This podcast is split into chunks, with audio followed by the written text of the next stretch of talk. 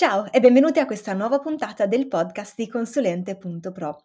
Questa puntata mi sta particolarmente a cuore perché finalmente trattiamo un argomento che è una delle mie tante battaglie di Don Chisciotte ed è legato alle circolari e alle newsletter.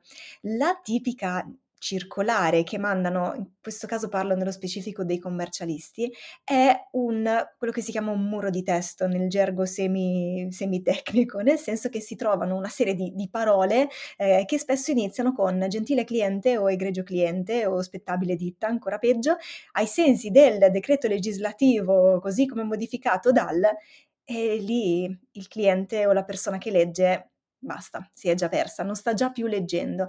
Cosa succede a continuare a mandare questo tipo di mail? Succede che le persone non aprono neanche più le comunicazioni. Eppure lo studio potrebbe avere anche qualcosa di interessante da comunicare e quel qualcosa potrebbe anche essere utile per chi lo sta leggendo o per il destinatario della mail. Quindi io penso veramente che le circolari, se trasformate in newsletter, quindi se la loro possibilità di lettura fosse facilitata nei confronti del destinatario, possano essere davvero uno strumento utile, per non dire formidabile, per automatizzare, per semplificare l'attività quotidiana o comunque periodica degli studi professionali.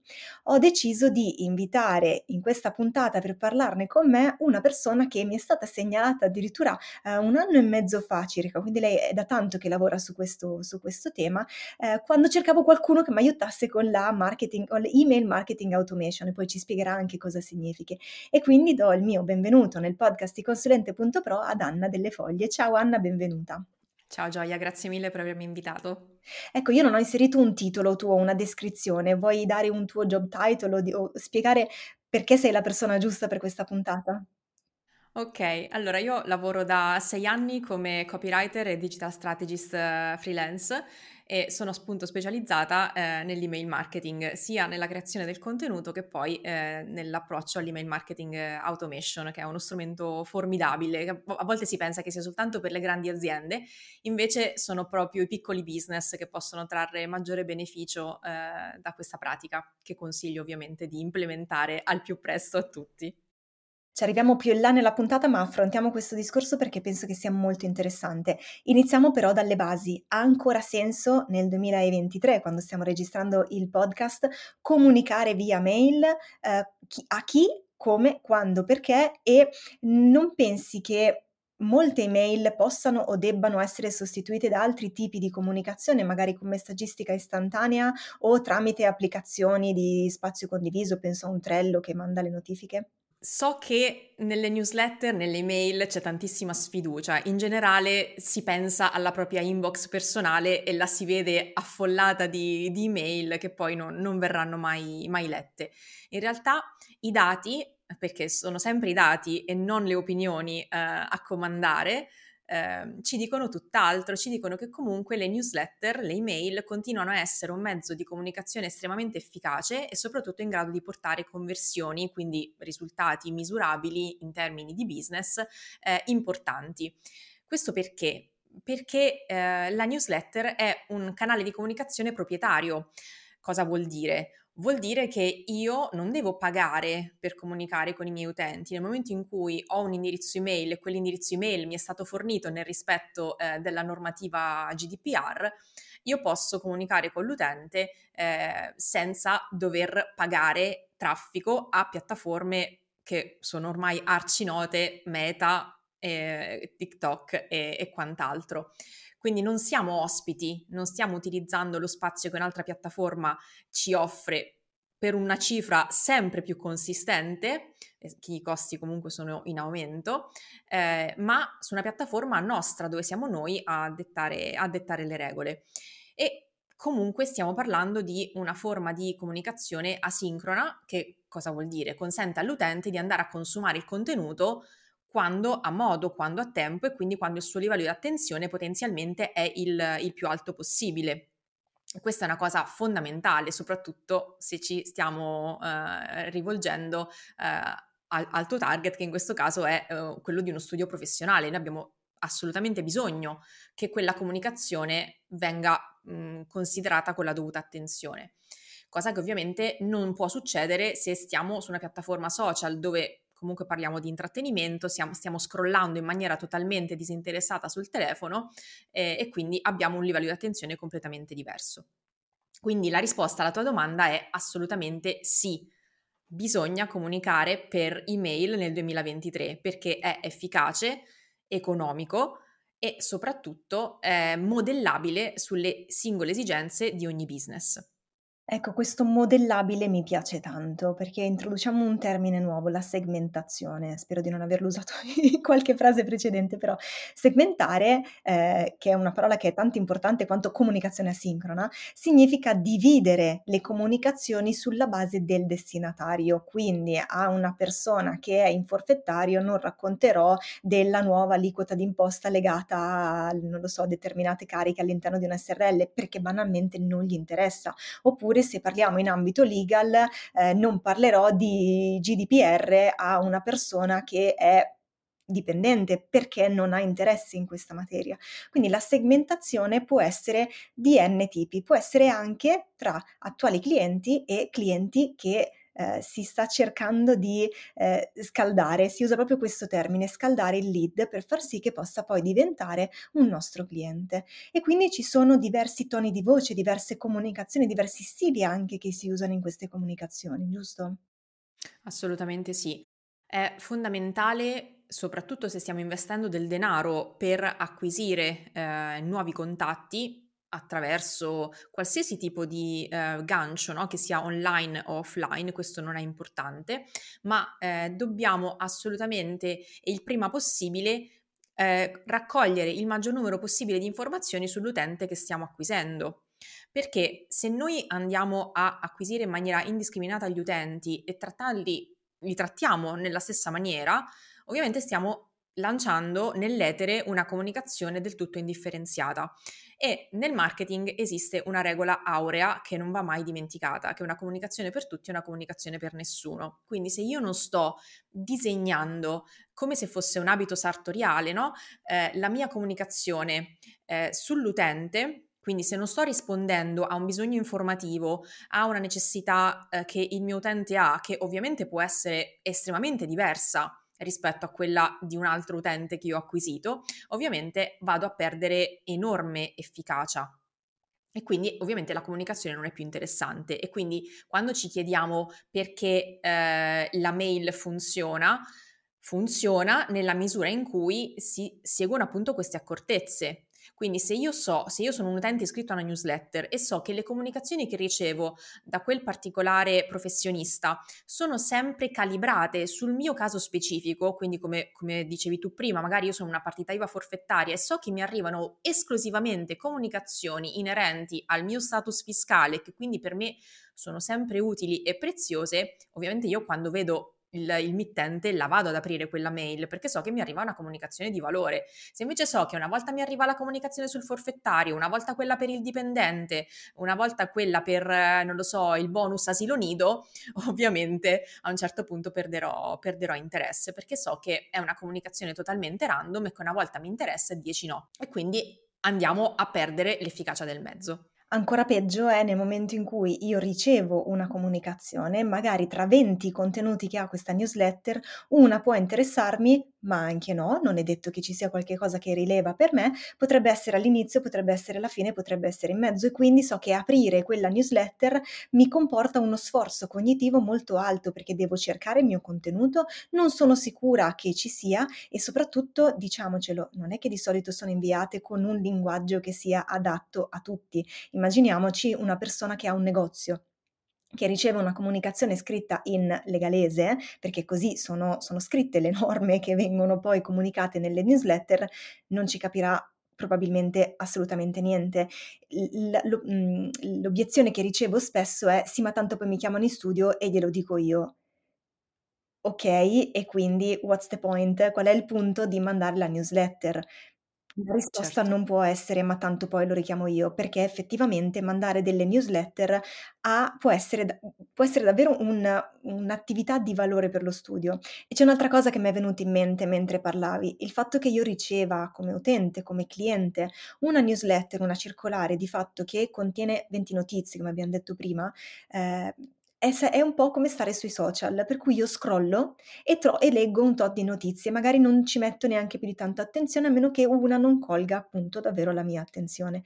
Ecco, in una newsletter, in una circolare che è un muro di testo, è difficile che qualche cosa colga la mia attenzione, ma perché io utente, io cliente, devo lasciare la mia mail per permettere a qualcuno di tartassarmi, di bombardarmi di notizie che non sono neanche utili per me, in un canale che però è privilegiato, è privato, è proprio one to one. Il cliente, il professionista sta parlando con me, a differenza della persona che pubblica sui social, che comunque si parla a un suo target, ma potrebbe parlare a Gioia, così come Anna, così come Martina, Giovanni e Andrea. Nel momento in cui tu scrivi a Gioia @ tu stai parlando con me e io mi aspetto anche che tu stia parlando con me. È un modo strano, però se ci pensiamo, anche queste newsletter sono un modo di creare relazione con il cliente. Sì, è proprio così. È chiaro che il professionista, commercialista, notaio, avvocato, ha una deformazione professionale quando si tratta di linguaggio, e mi rendo conto che è difficile superare questo ostacolo per chi si destreggia ogni giorno fra codici, norme e quant'altro. Però dobbiamo sempre tenere presente che noi professionisti non stiamo scrivendo per noi stessi, stiamo inviando un messaggio a persone che sono altro da noi, e come dicevi tu prima il cliente potenziale e tipico di uno studio magari di commercialisti è un commerciante, una persona che ha un negozio e che chiaramente non ha una preparazione tecnica, perché non è un requisito fondamentale per quello che fa nella vita.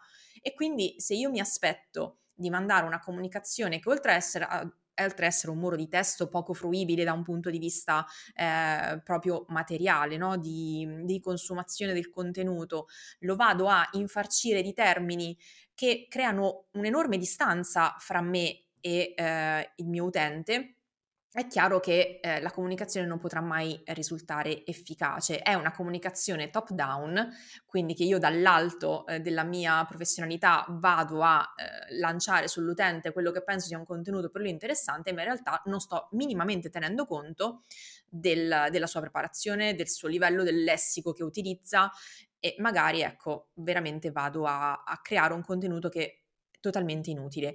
Quindi è meglio investire un pochino di tempo in più nel decodificare, no? A misura di utente questo testo, quindi andando a scremare tutto quello che è il legalese, tutta la parte che può essere un pochino più ostica, in un contenuto più semplice, più fruibile, che comunica in maniera immediata le informazioni chiave, ma soprattutto che sia un contenuto che l'utente può percepire come personalizzato, quindi modellato sia nel contenuto che nel tono di voce, proprio su una comunicazione come se fosse vis-à-vis, no? Uno ha un proprio rapporto anche di fiducia, no? Col proprio consulente. Quindi perché io devo andare a esordire, come dicevi tu prima, con gentile ditta o gentile cliente? Io dubito che un commercialista accolga il proprio cliente in studio dicendo: "Oh, gentile cliente, benvenuto, grazie per essere venuto qui a portarmi le fatture del mese". No, ovviamente non è così.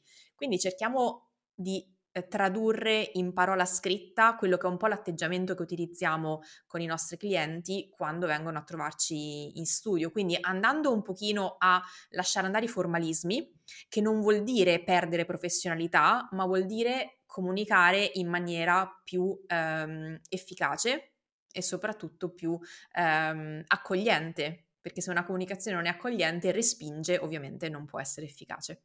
Ecco, mi fa molto piacere che tu abbia fatto richiamato questa sorta di situazione in cui il commercialista o il professionista accoglie il cliente dicendo: "Buongiorno, gentile cliente o egregio cliente".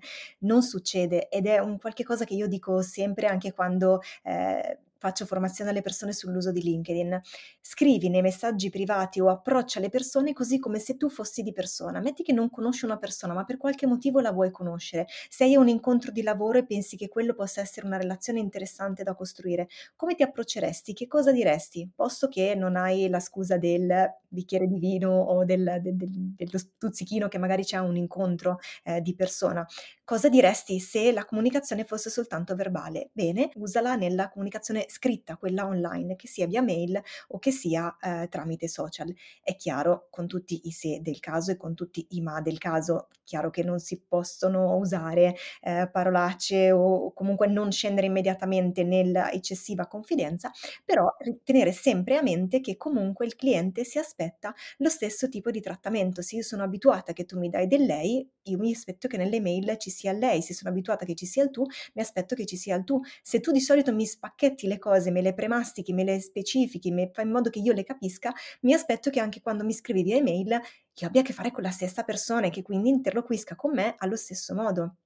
Questo problema l'ho visto anche, mi ricordo una stanza piena di avvocati e si parlava di scrivere articoli per un blog e ricordo il panico nei loro occhi o l'imbarazzo perché dicevano ma noi abbiamo paura che se ci legge un collega poi possa criticare il fatto, cioè come noi abbiamo spiegato perché abbiamo eccessivamente semplificato o abbiamo usato una terminologia piuttosto che un'altra. La stessa cosa mi è successa invece a un tavolo con commercialisti a cui ho chiesto ma voi cosa comunicate sui social in generale?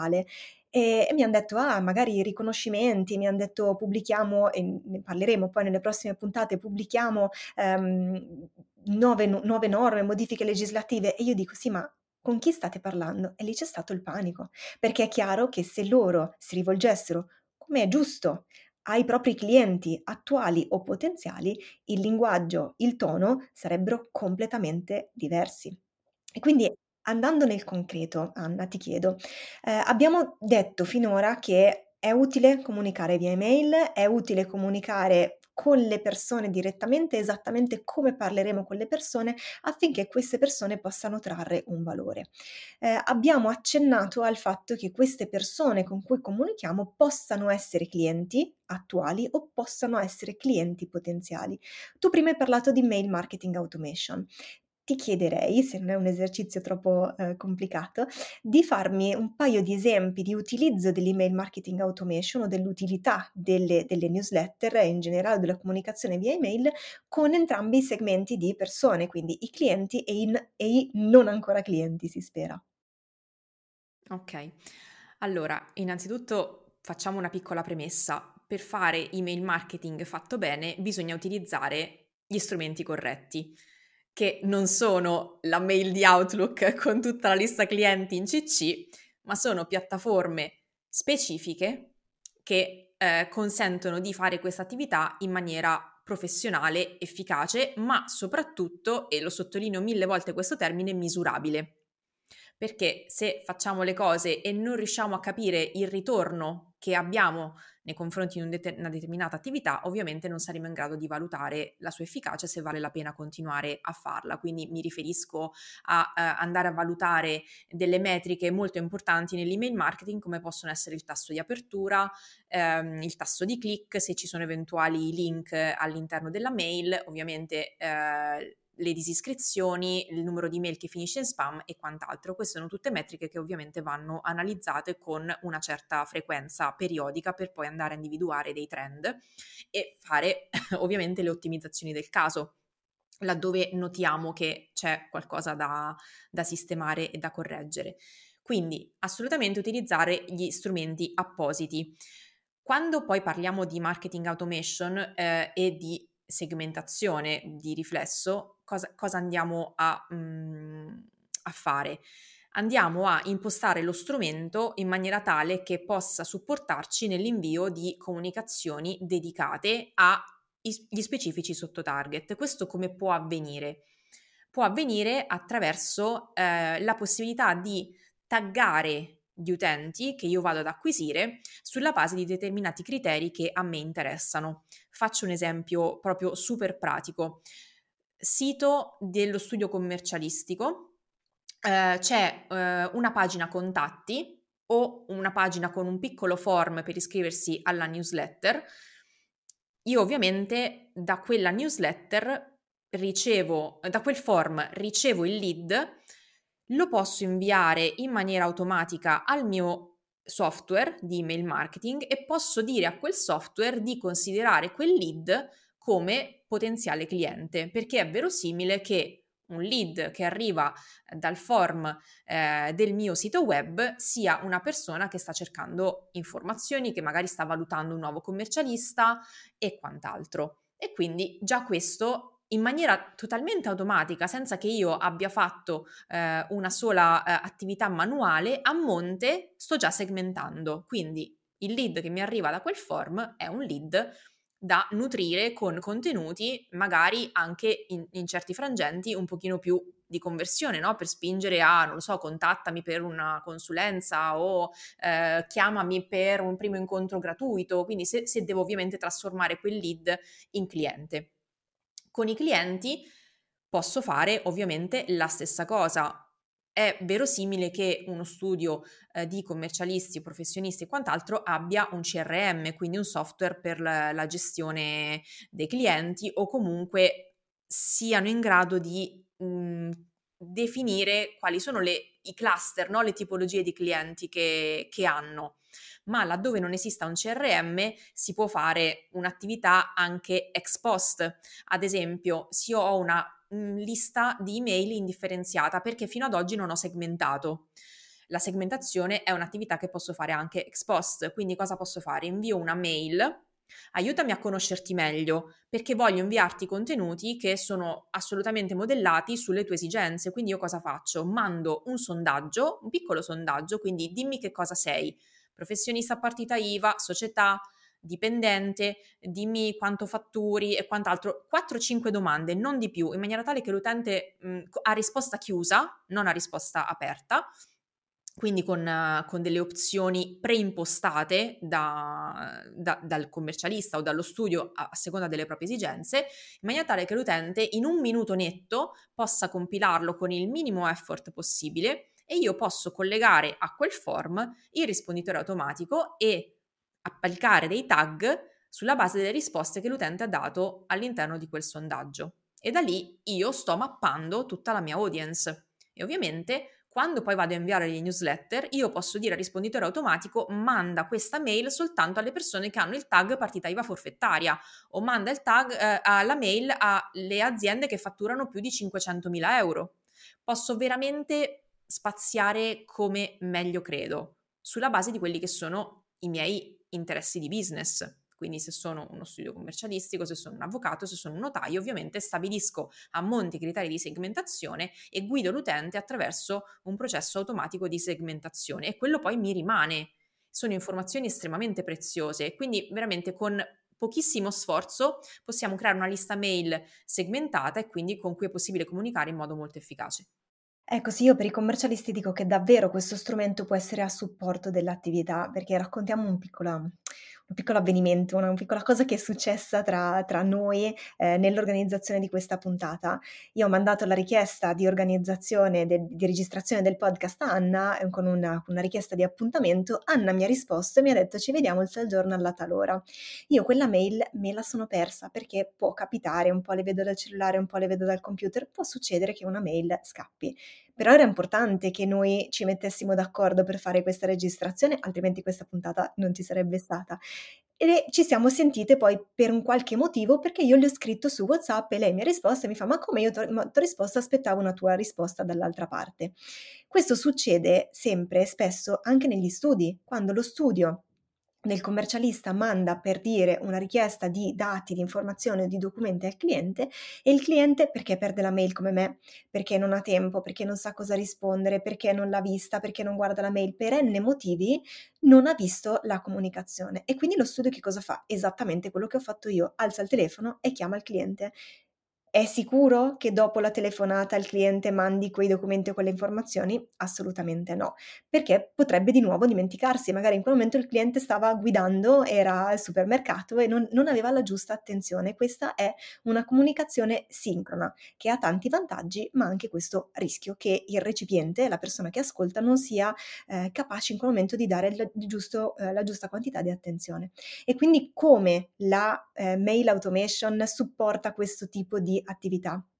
Se tanto ci sono alcune comunicazioni che sono sempre le stesse, che sono reiterate e che bisogna controllare effettivamente che vengano aperte e che il cliente poi svolga l'azione che deve essere svolta, si possono programmare prima. Appunto, ricordati che scade il bollo, devi pagare l'imposta di bollo, ricordati che c'è da pagare il secondo acconto della dichiarazione, cioè, insomma, dei redditi dell'anno prossimo, ricordati che sono sempre le stesse anche richieste di documenti, devo fare la dichiarazione dei redditi, mi servono questo e quest'altro documento, io la mando. Se il cliente non interagisce con la mail, quindi la apre ma non clicca o non la apre, automaticamente il software può intervenire a supporto dell'operatore che, anziché alzare il telefono, magari con anche poca voglia di farlo perché non ha tempo, perché è di fretta, perché giustamente deve gestire invece tutti gli altri che invece i documenti li hanno mandati, il software può mandare un reminder. Gentile cliente, anzi si può anche automatizzare affinché peschi il nome, quindi esce direttamente cara Gioia o gentile Gioia o gentilissima dottoressa Camillo, a seconda di qual è il tono che vogliamo utilizzare, ti ho mandato una mail, oppure ti ricordo che tra 2 giorni scade questa cosa, hai già preparato i documenti, hai già controllato di avere i fondi, l'hai già pagato, poi si potrebbe dire rispondimi a questa mail se hai bisogno di aiuto. Oppure rispondi sì se sei a posto e se non hai bisogno di supporto da parte dello studio. Insomma, la mail automation può davvero supportare in tutte quelle attività che sono ripetitive e ripetibili. È chiaro che a monte bisogna sapere quali siano queste attività ripetitive e ripetibili, quindi va ben organizzato lo studio. Il fatto di essere ben organizzati, il fatto di avere una mail segmentata, Anna, permette di dare un valore al cliente. Hai detto tu una cosa prima che mi ha colpita quando hai parlato di contenuti predigeriti, no? Mm-hmm. Preimpacchettati.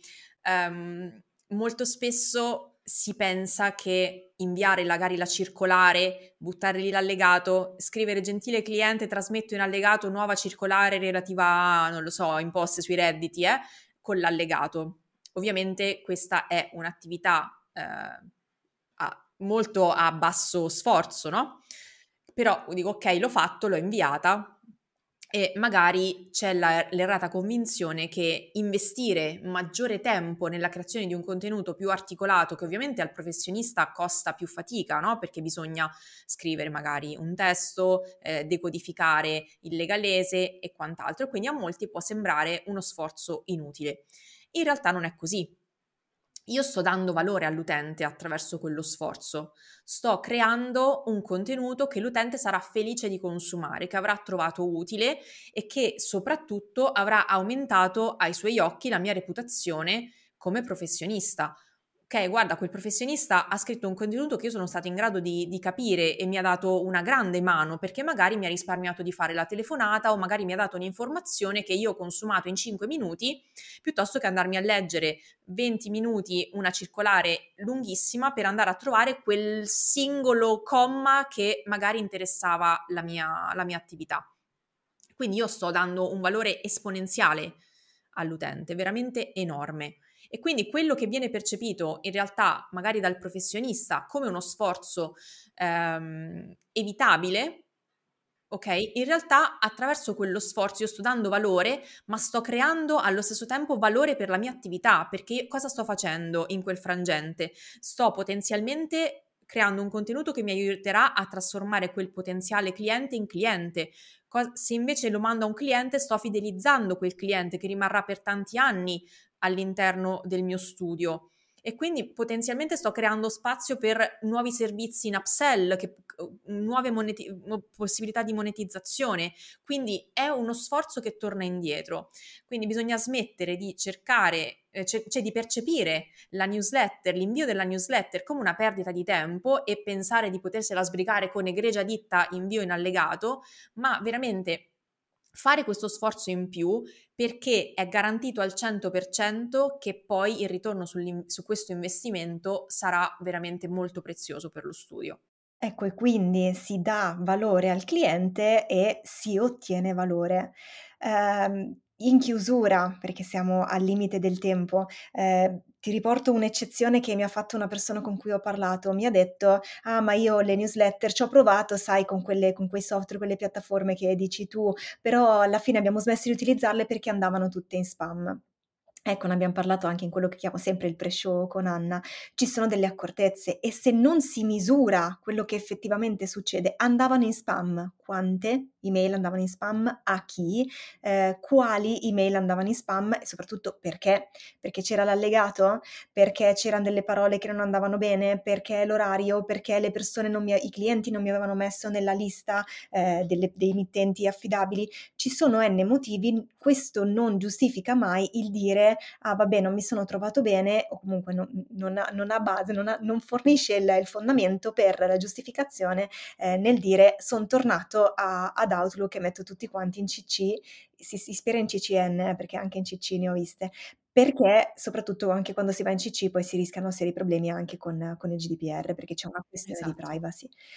Quindi dicevo, siamo arrivati alla fine del tempo. Io sono sicura che con questa puntata abbiamo dato valore e con spunti concreti a chi ci ascolta, quindi grazie Anna per la piacevole conversazione. Io spero di rincontrarti nuovamente nel podcast o comunque nella vita lavorativa.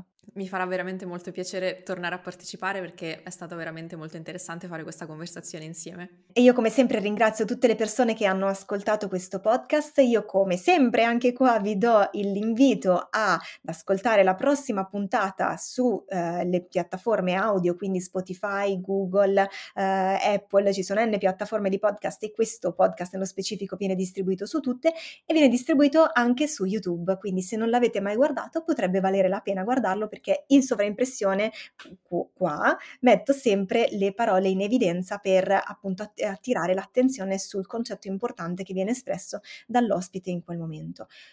Ospite che comunque è sempre disponibile anche nel canale Telegram del podcast Consulente.pro, quindi qualora doveste avere domande, dubbi, perplessità o richieste di approfondimento, trovate lì tutti gli ospiti del podcast per le vostre domande. Ci vediamo e ci sentiamo venerdì prossimo. Alla prossima, ciao!